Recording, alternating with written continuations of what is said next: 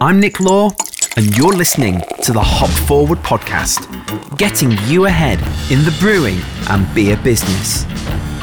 Hop Forward is a weekly podcast dedicated to the craft beer industry, featuring interviews, discussions, and stories from the whole brewing supply chain from grain to glass. So grab yourself a glass, pour yourself a beer, and get ready to hop forward in the brewing and beer business. Is going to be a different version of the intro, just in case all that was shit. So, welcome to the Forward podcast. I'm sat in the beer garden at the Raven Inn in Sheffield, which is one of my favourite pubs. It's the first time I've been here since November 2019. Wow, gosh, is it that long? Crazy times. I've been rasping to come here for a beer for ages, and lo and behold, I'm I'm here now. Sat in the beer garden drinking a pint of Cass beer from Loxley Brewery, who are a brewery that I both work with and love very dearly. Great, great brewery in Sheffield, um, with- two outstanding pubs um, the Wisewood Inn and the Raven Inn, and drinking a pint of Gunson, which is their very, very tasty IPA. And I mean, the condition on this is just brilliant. Dave, if you're listening, do you listen to my podcast, Dave? I don't know. You should do. I feel like you should do. But if you're listening, Dave, great beer, mate. Really, really solid beer. So yeah, um, on the show this week, I caught up with Kevin Freer, who's the brewer from Block Three Brewing in Ontario, Canada. Now this is a while back, so our little discussion about lockdown is kind of, I don't want to say null and void, um, but it's it may, may be slightly out of date. I don't know how open and free Canada is now on the whole lockdown front. Um, but anyway, uh, that we don't talk that much about that because actually, what we're talking about is sour beers and fruited beers and barrel aging and coolships and foeders and all that kind of stuff. And you know, I, I've um, I started getting into those kind of beers a lot more recently. I, I used to go to bottle shares in Sheffield, beer central bottle shares, and um, I'd I'd rock up with like a uh, you know nice German lager or something, and most people turn turn up with a lambic or some other kind of sour beer, and um, some of them just tasted like barnyard and goat, you know, like kind of like you're licking a cow. And do people do that? Like lick cows? Is that a thing? Bet there's an Instagram for it. I bet people are looking at me in the beer garden. um, and it was only throughout lockdown that I started getting into uh, sour beers more. Um, the first ones that I really was like, wait a minute, these are great, were from London Beer Factory. Um, you know, their barrel aging projects is just amazing, and they do some absolutely fantastic wild beers. And then the other epiphany I had was with um, Boon and their gueuzes, and I owe, I owe that to my good friend Linda from Brewery Market um, for introducing me to those and inviting me along to a, a tasting. Um, my beer is arriving, so Yeah, so I gone through. yeah, yeah. Nice one. Cheers, love. Thank you. Look at this. So, this is Black Dog, which is Loxley Brewery's milk stout, and it is a. I've had this before in bottle. It's an amazing beer. In fact, I had it before in cask actually. Uh, the first time they did it. In fact, this was probably the last beer I had in this pub. It's kind of like it's gone full circle, hasn't it? So I'm gonna try this. Oh, Dave, if you're listening, firstly, you should subscribe to the podcast and listen. But secondly, that's a great beer. That's really, really nice. Very crisp and refreshing as well for a stout, keg stout, on a very warm Friday afternoon. Um, yes, so uh, Boon and the Lambics, and that was a real like epiphany, eye-opening moment of how good wild beers could be. But having said that, you know, there've been some great beers I've had since. Um, St Mars of the Desert in Sheffield, which is one of my favourite breweries. Um, they do fruited stingo. Is that what it's called? Again, I don't know if Dann and Martha listen to the podcast, but if you do, that was um, when I came recently and had the raspberry. I think it was raspberry, foeder soured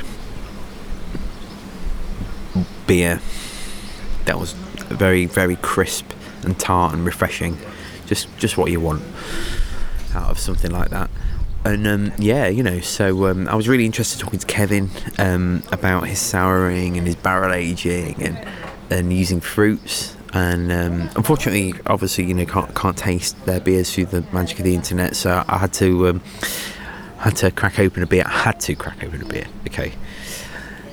Um, from someone else, just to kind of as, as a as a stopgap. And unfortunately, Kevin, if you're listening, I would have loved to have shared it with you. It was great beer, but lo and behold, I, I took the bullet, mate, and drank it on your behalf. So there we are. Um, got some more episodes coming up. Um, got some great episodes coming up. We've got a brewery called Bishop Nick next week um, on the show, which is a great conversation. Which is obviously, you know, with the whole Emmanuel's thing, is a, a brewery very close to my heart. Um, but brewing some really good beers, you know. And I'm organising a discussion, a bit of a round table with uh, Charlotte Cook from Cloudwater and Siobhan Hewison, aka British Beer Girl, who's been at the centre of the social media storm surrounding sexism and the uh, and the exposing of toxic work cultures and bullying and harassment. Um, so I, I'm going to give the floor to those guys to basically share their experiences. Uh, got Andy from Elusive Brewing on. I've, you know, I've never had any of their beers, but um, everybody's talking about Oregon Trail. Is that what it's called? I feel that's what it's called. So re- really looking forward to that, and other guests that I'm working on getting on the show um, from both here in the UK and uh, across the Atlantic, um, and be- and beyond even, maybe even into intergalactic outer space. You know, the first Martian brewery or something. So, anyway, having said all that, um, thanks for tuning into the show. Um, I would really appreciate actually if you if you like the Hop Forward podcast, and I know there's a lot of listeners out there, if you could go on iTunes or Spotify or wherever you listen and give it a little review. That'll help people find the show and help boost the algorithms and all that stuff. And I'd also love to know um, if there's any breweries or guests you want to hear on the show, any topics to do with brewing or business or branding, marketing or sales or anything to do with the supply chain from grain to glass. I would absolutely love to hear from you with your suggestions or maybe hook me up with somebody you think would be a really good guest on the show. You can send an email to nick at hopforward.beer. And so uh, that's it. I'm going to finish my beer and then go get my kids from school. So, um, whilst I do that, why don't you listen to all the necessary blurb? If you like the Hop Forward podcast, then follow us on all the socials at Hop Forward Beers. Subscribe to the show and leave us a review on iTunes and Spotify and all of the good podcasting platforms. And visit our website hopforward.beer to connect with us and find out how we can help you get ahead in the brewing and beer business with branding and creative media for breweries, bars, bottle shops, and supply chain businesses. The Hop Forward podcast this week is proudly sponsored by Crisp Malt. Since 1870, Crisp has been producing the finest malt at Great Ryburgh in Norfolk. With five maltings located in the best barley growing areas in the UK, they produce a wide range of malts and non malted cereals in 25 kilogram sacks for craft brewers and distillers all over the world. They still work one of the last remaining floor maltings in England and use it to make their pioneering heritage malts. They also craft roasted and crystal malts of unprecedented quality on their vertical all electric tower roasting plant, the only one of its kind in the UK. Check out their website for more information about their range of malts and also their educational blogs and webinars too at crispmalt.com. That's crispmalt.com. For now, grab a beer and let's crack open today's discussion. Today on the Hop Forward podcast, I'm joined by Kevin Freer from Block 3 Brewing, all the way in Ontario. Is that right?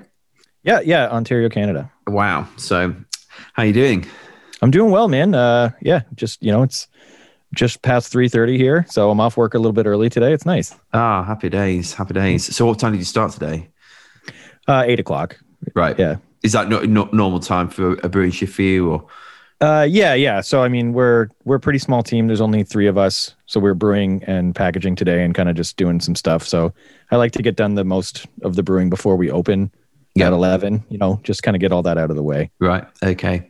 So, uh, just out of interest, how many craft breweries are in Canada? Because I, I got into brewing years ago by watching a white haired Canadian called Craig with a, a, YouTube channel called Craig Tube. Oh, yeah. Yeah. Right. Actually, you, yeah. He, you know Craig Tube, right? yeah. Yeah. He's he's from the, uh, so I, I got into home brewing as well um, years ago. This is like 10 years ago. Yeah. Yeah. Yeah. And he was actually uh, from the city that I lived in. No way. Yeah. Yeah so I mean, how many breweries are in Canada? There's probably I'm gonna guess two thousand. Right. Um, it's a big country, so like the stuff on the west coast doesn't really make it to my province, and and likewise, like Ontario has probably about 15 million people, and we've we're probably hovering around 450 to 500 breweries. Right. Yeah, man, Craig Tube. Yeah, goodness. I wonder how many people owe their brewing journey to Craig. yeah, I, I, wonder if he's still going. To be honest, like, I yeah, no, I think up. he is. I, I, looked him up the other day because I was I was telling my kids about, um, you know, I was like in the 21st century. If you want to know anything, you go on YouTube, you know. And then I, I I started talking about my brewing journey, and I was like, you know, I learned to brew by this guy called Craig with a YouTube channel called Craig Tube, and they were like, hang on, wait, Dad, Craig tube. I was like, don't knock it. So he watched it and I, I looked it up. Yeah, and he's still going, still nice. souping up his homebrew kits. So good on him. If, if, you're listening, Craig, yeah, cheers. I think that's what it says, isn't it? Mm, cheers. Yep. So, uh, yeah. cool. So for, for our listeners, um, why don't you tell us a little bit about your brewing journey, how you got into the industry and about Block Three Brewing? Uh, yeah, sure. So um, I guess I'll start like I was homebrewing. I was a musician prior to being a brewer. Uh, that's what I went to college for. I studied jazz, you know, did that. And then I was kind of just like looking for a day job. And this is back in 2010 where you could just walk into a brewery and kind of get a day job. Right. you know, I, I figured like if I'm going to do something, it might as well be with beer. And then I just, I fell in love with the industry. So like day one, didn't even know what a clamp or a gasket was. I knew nothing. And then have pretty much done every job over the last 10 years yep. uh, that you could ever think of and uh, just learned a lot on the way. So yeah. now I'm the head brewer at Block Three Brewing. Uh, I've been there just shy of five years now. Um, they've been open for seven. A friend of mine started the brewery in 2013, and me and him had worked together previously at a much larger brewery. So he kept kind of trying to get me to come on um, as like an employee, and like the timing just didn't work or whatever, whatever was happening. And then finally, they like finally broke me down, and I kind of took over his position as the head brewer, just to run the day to day. And he just you know stepped back to be a silent partner. Right. Okay. So having worked in a larger brewery, when you went into the smaller brewery, I, I presume did you find that easier in lots of ways? Because I, I, could totally relate what I said about the, the clamp and the gasket and stuff. I know when I first um, went into a, a, large brewery, and all, all of a sudden you're kind of confronted by all these fittings and stuff. I was like, what the hell's this? You know, and especially if you need to buy something new and you haven't got anyone else to ask. I'm like, I need a new one of these, but I don't know what it is. Oh, it's just an, you know, butterfly valve. Right. Julian, right. yeah. yeah. The, the large brewery was nice in that, like, I didn't really have to think about any of that stuff. I could just say, like, hey, this thing's broken. And then it was someone else's job to fix it. Like, right. I was just kind of like an operator um, but it was a 24 7 brewing operation. Um, they weren't 24 7 packaging at the time. Mm. But so I, would be brewing at, you know, 8 30 p.m. on a Friday. And I text my boss, you know, he's hammered at like a hockey game or something. like, you know, I can't really, you're on your own. So you learn to problem solve and you learn to like um, budget your time effectively. Mm. You know, we always said like a 15 minute delay per brew there made up like one or two brews at the end of the week, which on that scale was, you know, tens of thousands of dollars, right? Yeah, so yeah. Um, you really learn to hustle. Yeah. Whereas now it's like a little more slower paced and like I'm I'm the boss. So ultimately it comes down to me. And, you know, if it means I have to stay late an extra hour just to deal with something I forgot to fix earlier in the week, then that's it. That's mm. the gig, right? So block block three brewing, like what, what size are you? How many fermenters have you got? And um, you were saying about a tap room as well. Yes. So we we started off um, as a 10 barrel brewery, uh, which is around 12 hectoliters, uh, and three 10 barrel fermenters. And we have a tap room that can, I think it's rated for 70 people inside. Uh, so it's a, it's a sizable portion of the business having the tap room there. Mm. And then now we've grown and we have five 10 barrels and five 20 barrels. as well as um, an oak foeder and like a hundred barrels, like oak barrels. Uh, and but the tap room's still there. That's still the main draw. Uh, we sell probably seventy percent of our beer through the tap room or through uh, cans and bottles to go. So that's that's still like the major portion of our of our profit and uh, of our business. Right. So, I mean, I'm I'm not up on where other countries are at with COVID and everything, but like, what what's the deal? I'm I'm more aware of what's happening in the USA. Um, I mean, it's quite hard not to, not to be with all the turmoil that's been there over the last, uh, you know, few years. Um, but like in Canada, like what what's the deal with with things being open or shut or or not? I mean, it sounds like your tap room is very much open. Like what what where's Canada at in terms of uh, COVID and stuff and lockdowns and all that? So yeah, it it still depends on provinces. Um, right. Where where we are in Ontario is complete lockdown. I cannot have people drinking in the brewery. I can have them buy cans to go. Right. Um, but we were allowed to do home delivery direct to the customer, like even before this mm. which is which is not the same as some people in the states. You know, they have their weird, complicated system. So um, we were kind of already positioned to do this and transition to home delivery, and that's the the customers have really embraced that here. I mean, who wouldn't, right? You're just sitting around in your your pajamas and you get a box of beer delivered to your house. It's great. Yeah, it's amazing. yeah, so bars bars and restaurants are not open. Um, they can do takeaway, um, and then you know, I, I, alluded in this email that we have kind of a complicated liquor system. Yeah, I want to come on to that. We'll, we'll come on to that. It yeah. sounds interesting. So you can do you can do takeaway now from a bar. You can buy like a six pack right. along with your burger or whatever. Yeah. Okay. Awesome. So, um, well, well, let's talk about the uh, the LCBO. I mean, for, firstly, for our listeners, um, what is that? And can you explain it in full? Because it, it does sound pretty weird. Yeah. Okay. So the AGCO is the over the alcohol something or other of, of Ontario, Alcohol and Gaming Commission of Ontario. Right. Okay. They oversee all gambling. They oversee all alcohol. Um, their retail arm is called the LCBO, which is the Liquor Control Board of Ontario. Yeah. They are the only people that are allowed to have a liquor store so if you want to go buy a bottle of vodka, you want to buy a bottle of wine, some beers, whatever, you have to buy it from the LCBO. Up until very recently. So is this this is just in your pro so forgive me for my ignorance of of all things Canada, but is it is it are the laws dictated by province like like they are in the USA, you know, per state or right? Okay, rather than yes, like yes, in, yes. In, I'm in the UK, so it's just kind of like we're pretty small and just have one set of laws that seem to govern everything. Yeah, um, yeah. Each each province has their own sort of version of this governing body. Right, I see.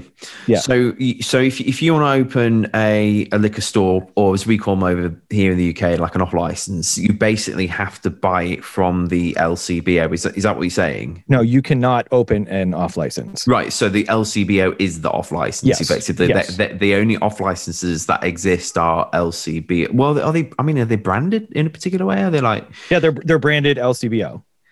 Oh, it's, literally like what brand? Yeah, so yeah, yeah. So it sounds quite Cuban. it's almost almost like in Cuba, but a little bit too far north or something. You know, it's like wow, okay. So yeah, so so that and then the other thing um, was the beer store, which right. is kind of a holdover from like around the prohibition area, like the turn of the century, where the big brewers like Molson, Molson and Labatt are the two huge macro breweries here. Yep kind of banded together and you know use their weight to have their own stores. Surprise, surprise. Yeah, as, why as that's allowed, do. I'm not yeah. sure, but mm. so you can buy from the LCBO, you can buy from the direct from the brewery, which is great because we get the most margin there, or you can buy from the beer store. The beer store will list anything, but you have to pay them, whereas the LCBO picks and chooses what they list. So you yep. kind of have to apply. So you get these weird scenarios where you're like, we want to send in our bourbon barrel aged imperial stout, but it just went into barrels and I need a sample for them. So how do you get around that? Because you're applying six or nine months out. Yeah. Oh my word. It's That's... it's interesting. And and like it's been loosening a little bit. We now just um like maybe a year or two ago we could buy beer from a grocery store or like a, a Walmart or whatever. And then, like I said, the bars just recently got the ability to sell beer package to go, which a lot of them are using to set up as like uh, um, quasi bottle shop. Right. It's from a bar. So Yeah. like even bars Yeah. couldn't sell beer to go. So you could drink in a bar, but if you're like, oh, I really fancy taking a beer away, no.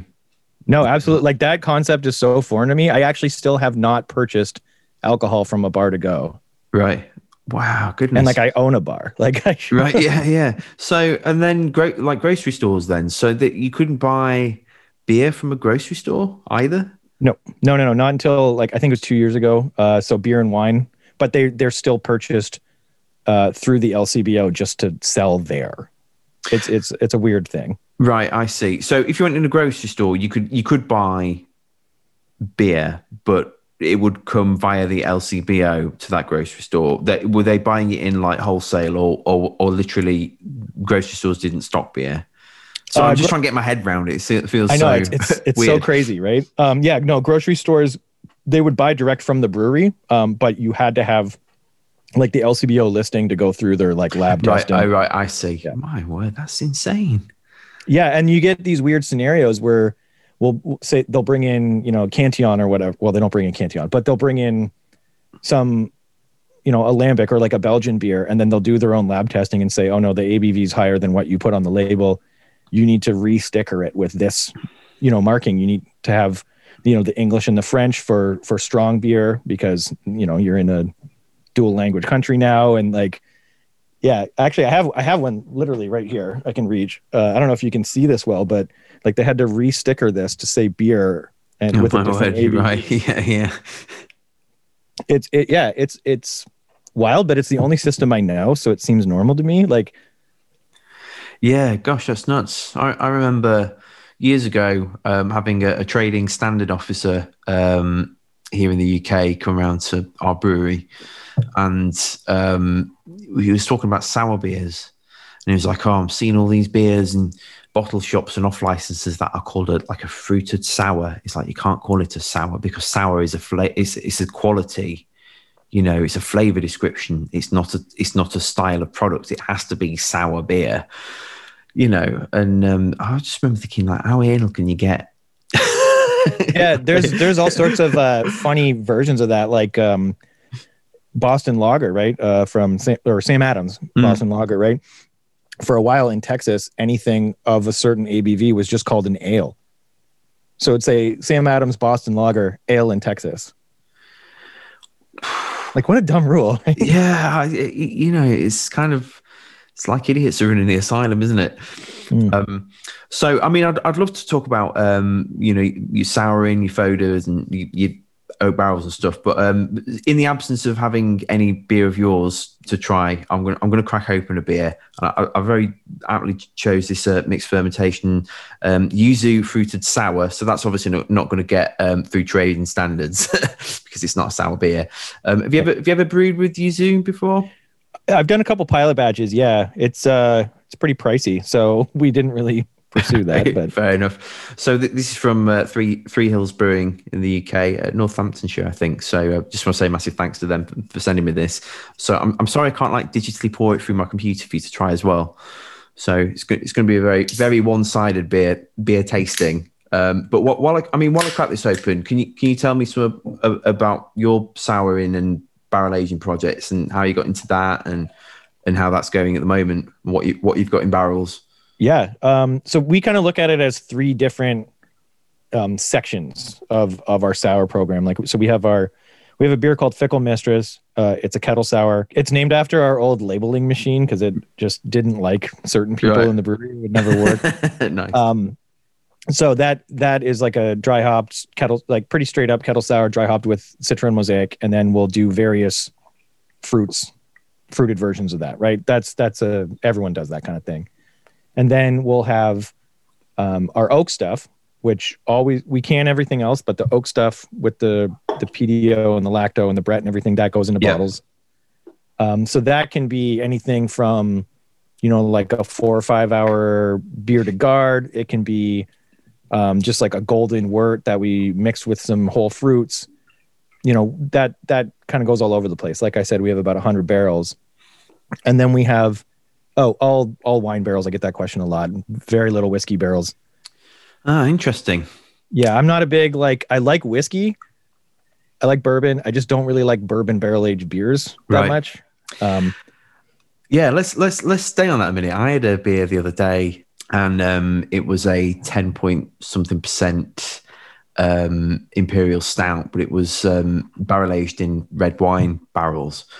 And I, honestly, I like. I was thinking, you know, I was thinking about this earlier today. Why I don't know why I was thinking about it earlier today, but I tend to think about beer a lot. And I was thinking, you know, I, I really like stouts that are aged in red wine barrels more than bourbon barrels. Don't get me wrong, I love whiskey like bourbon barrel aged stouts, but something about red wine barrels and wine barrels that just give it a different quality. Um, I mean, what what what exactly is happening with the wood for it to pick up that kind of quality um, for these wine um, barrel aged beers? And are there any beer styles that perhaps don't lend themselves to particular to X wine barrels? especially if they're a fresh wine barrel. Um, we're pretty close to the Niagara region, which is like the big wine growing region uh, in in my province, and so it's pretty easy to get like a freshly emptied barrel, and they can be super like super tannic. Like they take on the wine character very quickly.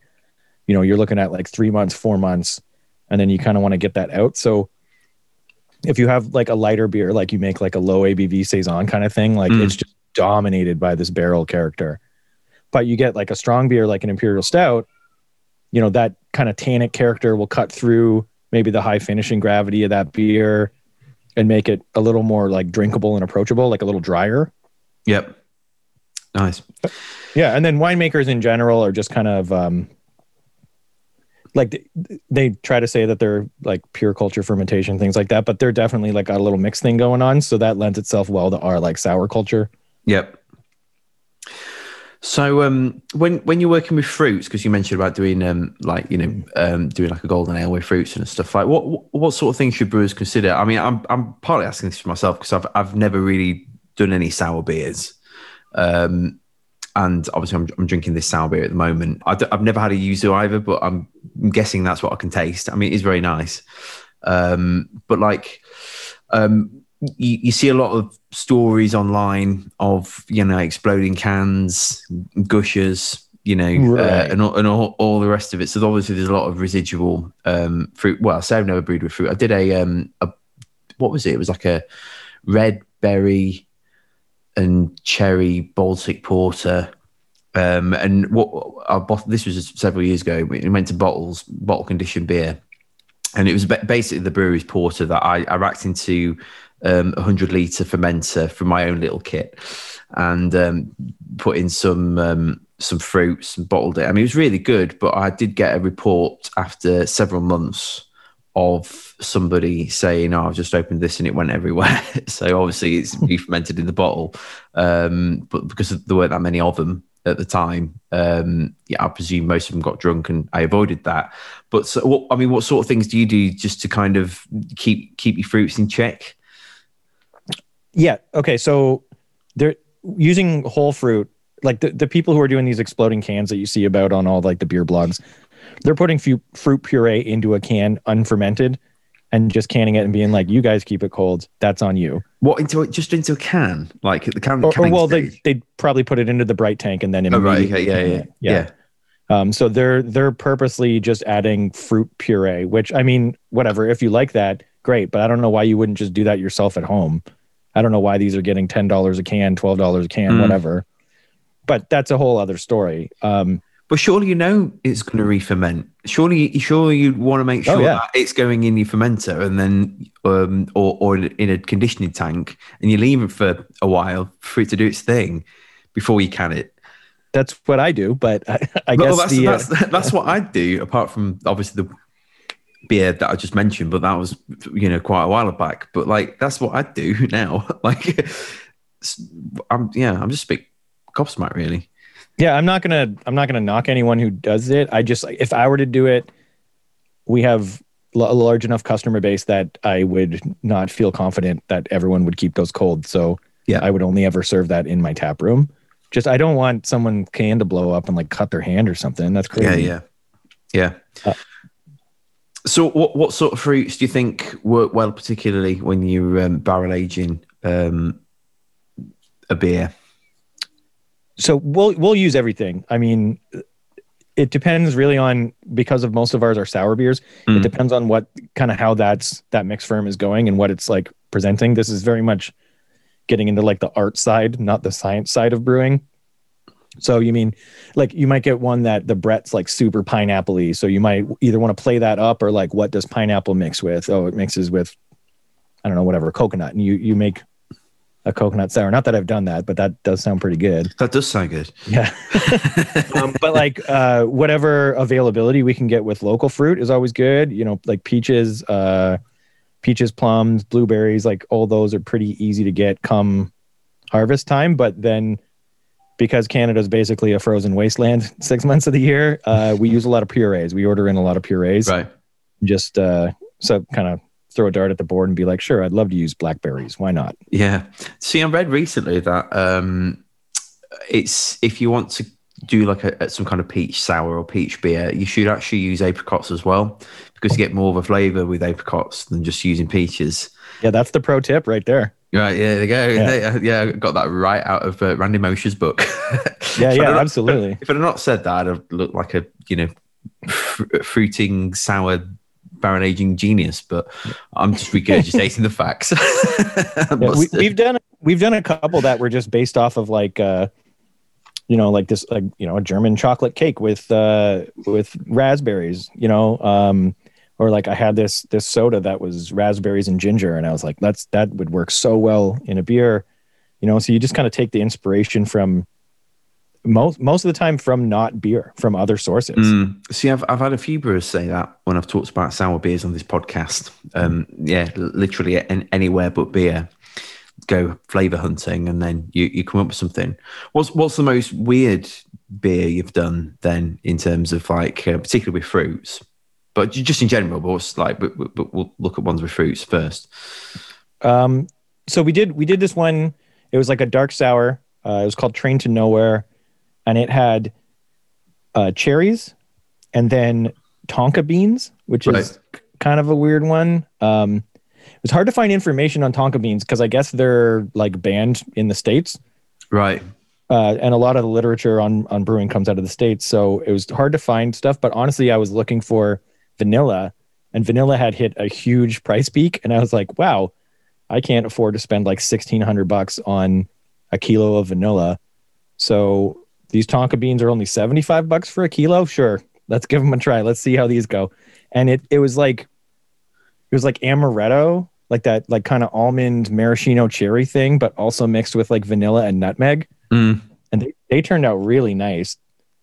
See, I had no idea that um, Tonka beans were banned in the states. I mean, uh, to be honest with you, I don't know what they are. I was drinking, um, I think it was Lervig, um, their three bean stout, which got Tonka beans in it. And uh, my wife said to me, "Oh, what's what's Tonka bean?" I was like, "I don't know. Tastes good though." Yeah, tastes great. so, I mean, can you can you can you are you able to enlighten us what Tonka bean is, or are you, are you still sort of you know searching the dark web to find out? Well, so like like it is it is a bean. Like it, Yeah. it comes as like a maybe about as long as like your pinky finger. And we took them and we roughly crushed them up. I think I might have even just used a hammer or like rolled a keg over them. Hmm. And then uh made like threw that into boiling water, but turned the boil off and just kind of steeped them to make a tea, and then dumped the tea into the fermenter. right. I, I can't I- can't remember the dosing rate. It was something like 500 grams for a thousand liters, and it like really came through. Yep. So pretty unique flavor, and I I, I really enjoyed it, and I, I'll probably try that again. Yeah. Was that was that the most far out you've done? Or are we doing anything like even more kind of wild and out there? Like I've I've done some like fruit versions of like do, do you know what pog juice is? Like passion fruit, orange guava. Nope. That's pretty popular in like Hawaii. Um, just like a classic combo there, and Yep. we were in this competition that was like do, do your best uh, fruited beer and then all these breweries brought their fruited beer and then everyone in the restaurant voted on it or whatever and i was like i'm gonna crush this by doing this combination of fruits. Because it's just like a super classic tropical thing. Like it's not out there but it's it's just really good. I, I did some weird stuff for some cask festivals. Like we did like a durian beer that was terrible. Yeah. Yeah. So um, you, you said in uh, your, your email um, that you've got a coolship and you started doing some Yes. spontaneous fermentation. I mean, obviously you're going to be the next Cantillon, so um, we, we, we, we, we've got uh, expect great things out of uh, Block Three in uh, months and years to come. But um, can, can you talk about that, and then talk about your cider journey after that as well? I'm I'm really getting into cider and Sure. Stuff. Yeah. Yeah. Um, so yeah, the the coolship kind of just came about as like a it kind of came on a whim to be honest. We were like, how much would it cost to make this? And we contacted a local welder and he, he owns a brewery too. So he kind of got what we were doing. And he was like, Oh yeah, I can I can build that no problem. And I did a whole bunch of research on like the surface area to volume ratios and like how long it would take to cool and you know, way more physics than I ever learned in school and then we kind of changed it so we could fit it into our delivery van right. so we could we could move it places um and then yeah did our first batch like three years ago uh they're you know we just we literally just roll it outside onto our like loading dock put a tent over it if it's snowing or whatever. Yep. but uh the the results have been i'm going to say good to mixed. Good some to- of them yeah. Some of them are are 100% getting dumped. Like they are they are awful. And then other ones are like really really good and i'm going to bottle this as a single barrel. Right. um, So- so, like i don't know why it does that uh, yet it's probably something to do with the you know the hopping rates and things like that and and what the barrel was previously used for like we steamed them but is that enough i'm not sure but we're still in like kind of the data collecting phase and Right. we're literally just labeling our first one today Wow. Okay. um, well, I wasn't. Someone else was. But. Yeah. So the the oak barrel basically can add. I mean, obviously, I'm aware that oak barrels add and contribute flavour massively. So I presume it's, it was the same wort that you'd left out in the coolship. But um, because you said about you know you got this obviously really good one that you're bottling, but some of the really bad ones, would would you put that down more to kind of the way it intermingled with the, the oak and the wood, or are we talking about different worts here that are Uh, so it's it's the same base wort. right? Okay, yeah, Um, we we kind of follow the the Cantillon like the lambic style, where it's like two thirds, uh, you know, like a base malt or a pilsner malt, and then one third raw wheat, and we'll do a turbid mash. So you start low, you start at like 45, get the grain wet, bring it up to 52, you know, pull off a bunch of wort that's not converted and boil it to keep all the starch in there. And Yep. then that, you know, ends up getting re-added back and that feeds the bacteria and the wild yeast for the next, you know, year, year, two Mm. years, whatever. So th- it's all the same base. Um, I've played with the hopping rates, but I I'm going to attribute it to the wood, and I'm going to attribute it to the time of the year because um, we can only really do spring and fall. It gets just it's too hot in the summer. you- You're probably just going to get mold, and it's too cold in the winter for anything. So that would just kind of be a waste of wort at that Yeah. point. Yeah, it's interesting what you say about um, sticking it on the back of a truck. Um, there's a brewery in the UK called London Beer Factory um, that have got a really good um, barrel aged and mixed ferm program, and they um, basically got a coolship and then they stuck it on back of a truck and they they drive they drive around elsewhere in the UK, basically, and you know have a bit of a kind of camp out and leave this thing open overnight and then drive back to the brewery and then take it from there. But that, some of their mixed ferm beers are absolutely phenomenal. And yeah, talk, talk to me about your foeder as well. Uh, I know we are going to talk about cider. I'm interested in asking some questions about that. But um, how much of a difference is there in working with something like that as opposed to working with um, wooden casks and barrels? So I, I'll give a, a brief, I don't know, disclaimer in that all of the oak stuff and all the sour stuff, like that might be under 10% of our overall volume per year, but it Right. represents an awful lot of my, you know, mental energy and Yeah. it, and it's a lot of work. Like it's a, it's a much slower process than just make an IPA, put it in cans. Yeah. Um, so while while it is it's not a huge thing. I, I talk about it a lot, but it's not a huge thing. But uh, the the foeder we we again kind of just bought on a whim, thinking like this would be fun, and we'll do like one or two beers a year through it. But what we do now is we'll brew, you know, maybe one of these base beers like a red, a gold, whatever, and put those into the the foeder, let it do its primary ferment, and then rack that into four generally four barrels. Like the Foeder is 10 hex, Yep. 900 liters is four wine barrels. So it fills those four barrels, and that's more just about moving the liquids around to give them space to age, Right, just to I keep see. kind of the pipeline going, right? So if I'm getting in fresh barrels, I might brew something that I I know is only going to take like three months worth of aging because again, it's going to take that that wine character on really quick. So Yeah. we're kind of we're kind of playing to the barrels and just using the foeder as like a, a main primary fermenter where they all get inoculated with the same mix culture. And that that's one that I I bought. Like I bought it off Escarpment Labs, which is a, a yeast lab just very close to me. It's interesting that you say about 10% of your volume is basically the barrel aged stuff. The Mm. rest of it's just, you know, your, your standard beers. Because um, I, I, I- think you'd be hard pressed to find any brewery out there, um, or many breweries at least, that are mostly, you know, make their income just from doing sour beers. Um, I mean, it, it's a real passion project, isn't it, for um, for brewers basically having having a um, a barrel aging thing. I mean, it's, I I find it fascinating reading it. I mean, I I, I I'd love to do more of that. So yeah, I mean, talk, talk to me about cider because that's that sounds really interesting. Right. So that is um, it's a different license. So I'll, I'll say we're not licensed to make the cider yet, but it's something we're considering for a couple reasons. Um, one is that we sold a lot of cider at our beer garden last year. Mm. So instead of buying it, we might as well start making it. We Yeah. have all the equipment, we have the canning line, we have all that stuff. So that was one major consideration. But the other one was one of our brewers. Uh, he grew up as a farmer. His family are farmers. Uh, he's still got a uncle that has an orchard, and we were like, this would be a nice little tie-in. You know, we got the liquor license. He's got the apples. Let's work together. Let's make this brand. Um, and then yeah, it's just you know we're in a in a nice growing region of Canada. It's pretty easy to grow apple trees here, and Mm. if we can tie it in with the the local stuff, we might as well do that. And then it also happens to save us a bunch of money in the long run. So yeah, it just works. So we're still in very early phases. Like we're, we're still not decided on a yeast we're going to use for it, an apple combination, anything like that. We're just kind of trying different combinations and seeing what we like. But there's some there's some excellent cider makers uh, around here. Revel Cider, I, I I'm sure they export to the UK, but their their stuff is very fantastic. Very like all spontaneously fermented. Um, more wine like than anything. Yeah, it's crazy. yeah.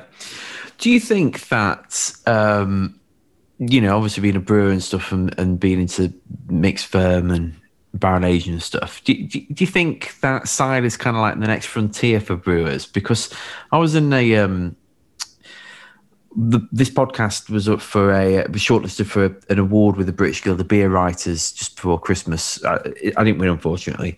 Um, Fancy. but it's, yeah, I know. Yeah, it's, it's- I was shortlisted and I got showered in free beer from lots of breweries, which was great. Um, but after the event, um, obviously it was all on Zoom because no one's doing anything in person.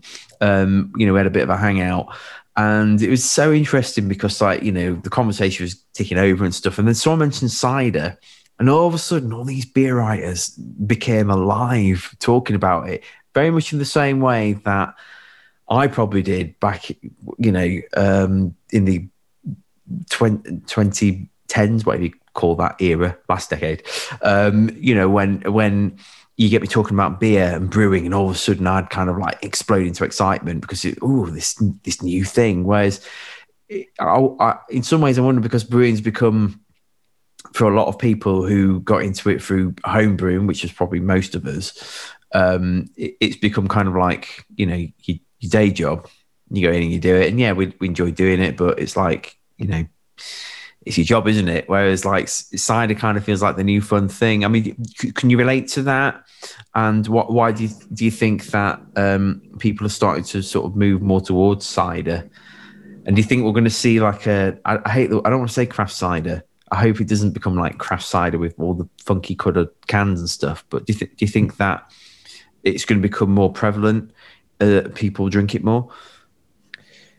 Yeah, I mean, I got a couple thoughts on this. Uh, I think that it it presents a new challenge. You know, a while ago, no one was making craft lagers, uh, and then uh, everyone kind of saw that as a challenge. Like, how do I make this nice, clean, easy drinking beer, and now every brewery's got a lager, right? Everyone started Yep. talking about their different techniques. The whole crispy boy thing, like that's a big deal. Like it it just it presented a new challenge and everyone jumped at it. And now we've all kind of got that. So we're looking for something else. So maybe that leads into, especially with the the prevalence of mixed ferm beer, into into cider and these kind of more acidic beverages and dry things and gluten free and things like that. There's a lot of kind of factors coming together all at the same time Mm. that would lead to people wanting to expand. And then also, if someone's coming into your brewery, this was another thing for us. We can't have uh, wine. We can't have any wine. We can't have any spirits. We can only sell the beer that we make. So if someone's going to come in and they're like, "Oh, I don't drink beer," well, I'd rather give you something you do drink and and take your money, Yeah. right? Like it just as as a business decision, it kind of makes sense. So, uh, like that is probably a factor for a lot of people. They if they're going to leave here and go across the street because this guy's best friend doesn't drink cider or doesn't drink beer, then we're going to go across the street to the pub that has it, right? Yeah. I mean, have, you- have you personally have you brewed cider before? Have you made it, or is this a learning curve for you? Or this is a big learning curve for me. Yeah, yeah. I've done, you know, I've done some research. I went to brewing school. I understand the science of fermentation, but you know, there's there's some things in there that I'm just like, whoa. yeah, I mean, I've looked into it, and um, yeah, I floated the idea with my wife about getting like a, a cider press. It's just kind of like, no, you you know, just concentrate on beer. But Yeah, you know, we're, we're lucky to be around like places that have presses. Like you can just rent time on their press. oh right, okay, I'm not gonna I'm not gonna be crushing my own apples. That is that's a logistical problem I can just solve with a couple emails, you know? Yeah, I suppose. Yeah, see, I'm I'm tempted. So my, my wife's mum uh, lives in like a picturesque English village that's got loads of trees that with um, these apples that are really good. Like, you know, they, they just taste. Well, I, I have no authority on this because I, I don't know, but they, they taste like the kind of apple that I would imagine would make a good cider apple. And so I keep thinking, oh, you know, I could just like could take a malt bag down with me and pick a load. At, you know, sort of harvest time and then crush them and make my own cider and and you know yeah it's it's that it, I guess it's that that fun element of it. Um but you know the, the more you kind of get off on that and you think "Oh, I could make a business of this and then it you know it le- leads you down all kinds of crazy avenues and then who knows what we'll be fermenting or making in a few years time when you know there's been a cider boom and all of a sudden it's like oh I don't. know. I'm going to make tobacco or something. I don't know, whatever. sure, yeah, yeah. Start Cigar- yeah, make cigars, craft cigars. Yeah. Me and my, me and my wife joke because she she bought me my first homebrewing kit, and I you know took to the hobby obviously and made it my life career. And then uh, one year for Christmas, she bought me a humidor, and I was like, oh, imagine if you had bought me this before the uh, the homebrew kit. yeah. I mean, so where do you see the beer industry heading over the next few years, particularly with like COVID and stuff? You know, ga- gazing into your crystal ball. Um, I mean, how, how do you see things panning out, particularly like tap rooms and bars? Do you think this is something that, um, at least for the next few winters, we're going to have to uh, have like an annual lockdown um, while people are vaccinated and, and everything? And what what do you think is going to happen? Yeah, I think the um like the home delivery of beer thing, that's not going to go away. Like that's that's the new frontier, right? If you don't have that system figured out already, you should definitely figure it out because people are going to get accustomed to it. They're going to be like, "Why can't I get my beer Friday night if I ordered it Friday morning?" Like that's just that's just the nature of it, right?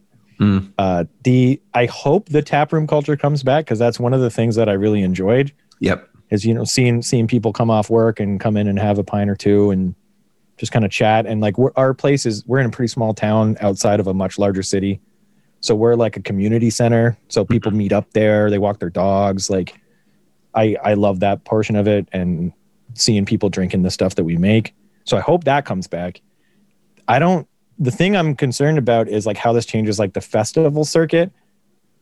I'm not like in love with beer festivals but the thought of going to a beer festival right now and like you know dumping everyone's touching everyone's cups and like dumping them in spit buckets and you're all using the same bathrooms and stuff that maybe it's just been so long in COVID lockdown that it, that weirds me out a little bit. No, I, I I totally understand that. I was having that exact conversation with someone recently, and I was like, I'm not sure I want to travel to London, you know, and and go to a beer festival, but you know, I'm itching to get back to the pub or to uh, my local brewery's tap room um, because it feels safer. It's kind of like you know where, metaphorically speaking, the exits are. You know, sure. it's like if it's going to yeah. go if it's going to go bad, um, you know, you know how to get out. Whereas, like you know, tra- traveling on a, a train or a coach, or whatever, you know, to another city, and then like say, yeah, mingling with all those people. You know, it's I, I feel like um, the COVID pandemic um, has you know, at least for Westerners who aren't used to this these kind of like you know endemics and stuff and pandemics. Um, you know, I, I kind of feel like it's it's psychologically kind of unhinged everyone a bit in terms mm. of um, personal hygiene and and you know being quote unquote safe, whatever whatever that means. You know. Yeah, it's it's it's very odd, and it made us very aware of how how things are in the tap room and how our tap room's set up and even like how the flow is like how people move through spaces and how close they get to each other and things like that. And just maybe we can improve that experience and learn something from this if we're allowed to open again ever. Mm. uh, i also i think it changed a lot of breweries kind of business plans where they're like we'll be the neighborhood tap room. We will sell pints. Maybe i can fill you up a growler from the tap to go and that's it. And then now they all had to pivot to like oh wait how does how does packaging work? I'm you know you get these places that are started by homebrewers not to say that all homebrewers don't know what they're doing but like they've never packaged a thousand beers in a day you know? Mm. so they they quickly had to pivot to learn how packaging technology works. You know you can't just fill stuff off the tap and i mean some people still do. They fill up crowlers off the tap and and seam them and if that's the best you got man like keep going. I hope i hope you survive this honestly. But you, I've I've seen several breweries buy little one person canning lines, which are super cool. Like they might be expensive, but you like that technology is is becoming more and more affordable now. And you know, you got one operator standing there feeding cans in and taking full cans off. That's pretty cool. That didn't exist five years ago. That didn't exist three years ago. Yeah, I mean the whole the whole canning thing. Um, you know, to think that there are affordable I say affordable, you know, affordable in a kind of uh, a business sense, uh, affordable canning lines is is pretty amazing. Really, people that people are canning their own beer. I mean, it's I've I've start again on a one barrel kit. Have moved into canning, and it, again, it's a it's a pretty rudimentary setup, um, but it's made me appreciate packaging beer and oxygen levels and all the rest of it um, yeah. you know, well, keep keeping oxygen out, I should say, like you know, yeah. dissolved oxygen um, on a whole other level. Um, and and in in some ways, you know, when you got the privilege, because I worked in a cask producing brewery and we did bottle conditioned beer, um, and and those and, and, that was all done by hand, you know, and, and that was pretty labor intensive. But most of it went into cask, and ca- filling a cask is like the easiest thing ever you know, and it, the turnaround's so fast that you just kind of like you fill the cask, it's gone within a few days. Once it's opened, it's drunk within a few days, and the cask returns. You don't really have to worry too much about the, any kind of long shelf life. Whereas, you know, now I'm, I'm so paranoid that even if even on a one barrel scale, if I send a beer to somebody and they've you know they've got a good collection of beer in their cellar, they might they might not drink it for months. And then if mm. they open it, even even on such a small scale, and it's if say it's oxidized or something, you know, it's the power of social media. If I got on the wrong side of somebody and they were like, "This is crap," and all the rest of it, you know, it, it on my scale, yeah, the best it would do is ruin my day. But like on a for a brewery, even of your size, which in the grand scheme of things isn't massive, you know, it can have mm. some, you know, actual damage on your business. Yeah, yeah, it could happen. We uh we we bought a canning line at the beginning of COVID and then it like immediately bought a DO meter. Yep. Which is which is a very expensive way of showing you that you've been doing your job right. Yeah.